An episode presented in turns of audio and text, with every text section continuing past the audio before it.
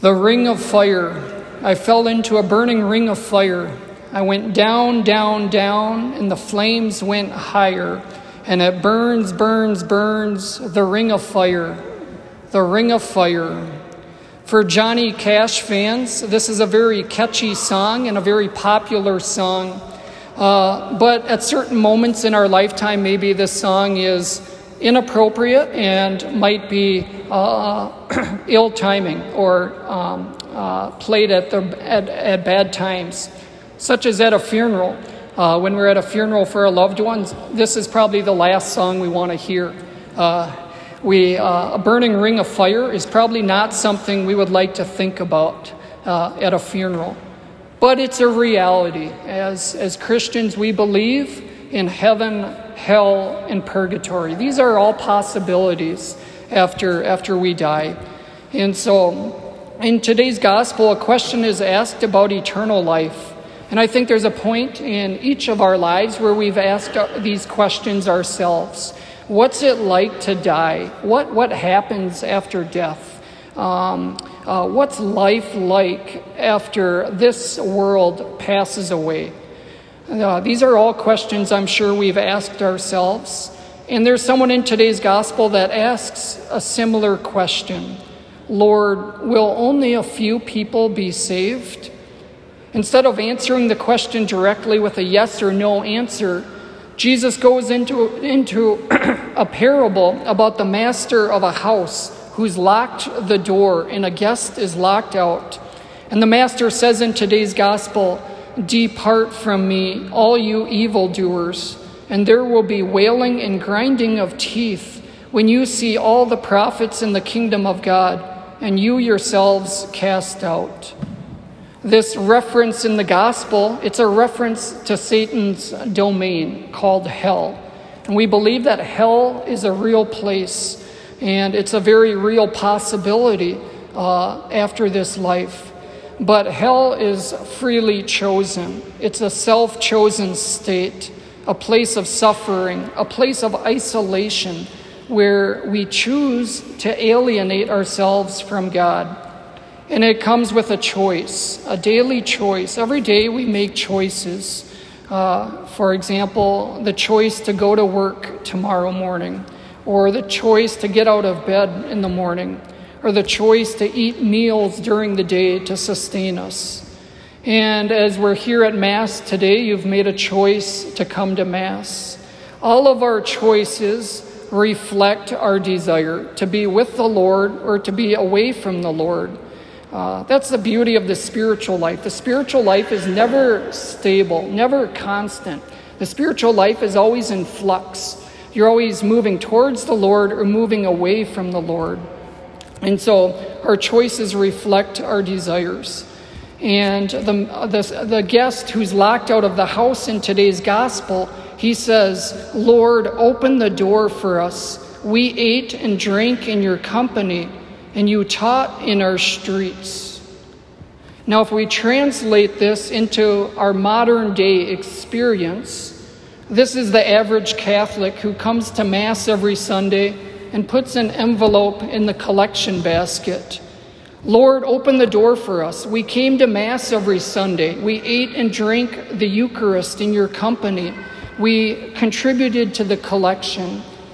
And yet the Lord says in today's Gospels, I do not know you. Uh, the Lord demands a lot to uh, enter into the kingdom of God. Um, uh, he demands more than an hour every Sunday we think about a couple examples. For example, a married couple.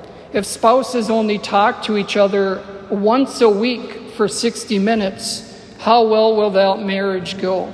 I suspect that marriage won't last very long. Or I'm a sports fan, and um, uh, preseason NFL football just began. And so I've been following that. we think about a football team, if they only practiced once a week for 60 minutes. How well are they going to play on Sunday? I suspect not very well. They can expect to have a losing season. Uh, it's that football team that needs to show up every day, to be committed to practice, that daily discipline. uh, showing up to practice, working on strengthening and conditioning, watching film regularly to see what the opponent is throwing at them for defense. Is it a 4 3 defense or a 3 4 defense? Uh, studying and scouting who they're going to be competing against, studying the playbook. And so during the week, it's all about focusing on blo- blocking and tackling, the fundamentals of football, to be a great NFL team on Sundays. And so these fundamentals, they uh, are the same with our spiritual lives, focusing on the fundamentals throughout the week.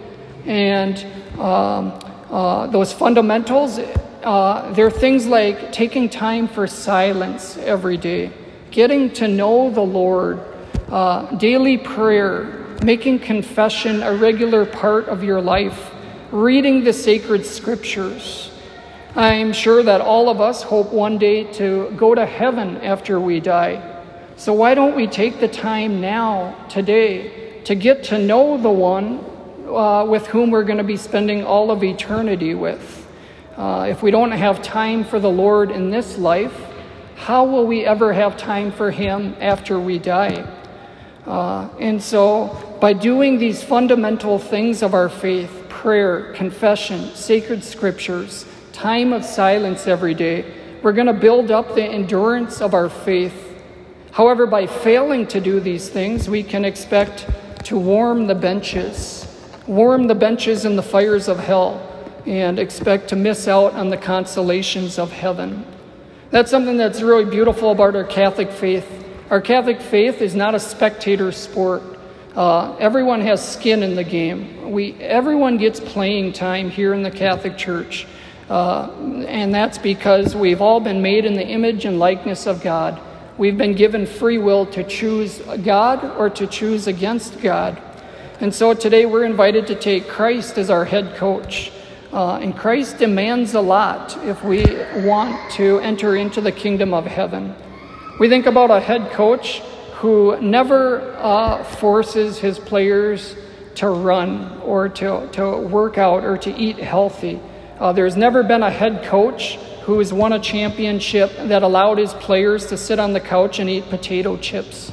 Uh, rather, a good head coach pushes his players to the limit. And that's what Jesus is doing. He's saying if you want to enter into the kingdom of heaven, you have to go to your limit. One hour a week on Sunday is not enough. What are you doing during the week to feed your faith, to build that endurance in your faith? St. Paul also picks up this sports analogy. In one of his letters, St. Paul says, We compete not for a crown that withers we compete for a, an imperishable crown. So run the race as to win the race. Athletes deny themselves all sorts of things. And so, just like athletics, they have that daily discipline, showing up to practice, eating healthy, or uh, if uh, we transition from the sports analogy, analogy to a military analogy, there's discipline in the military getting up at a certain time, making your bed. Um, it's all part of the discipline. And in our second reading from the letter to the Hebrews, we hear about discipline, the discipline we need to exercise in our faith. Hebrews says, My son, do not disdain the discipline of our Lord, or lose heart when reproved by him. For whom the Lord loves, he disciplines.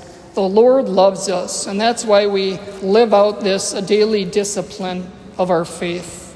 And at the time, all discipline seems a cause not for joy, but for pain. Yet later it brings the peaceful fruit of righteousness to those who are trained by it. And so, discipline is not a bad thing, it's actually necessary for salvation. Unlike athletes who compete uh, for a couple of World Series rings or a Super Bowl trophy. We're competing much more. Uh, we're competing for the eternal salvation of our souls. And so let us work out our salvation in uh, effort and daily uh, discipline of prayer, the sacraments, sacred scripture, being alone with the Lord. Today and for the, this week and the rest of our week, let us uh, compete well for the eternal salvation of our souls.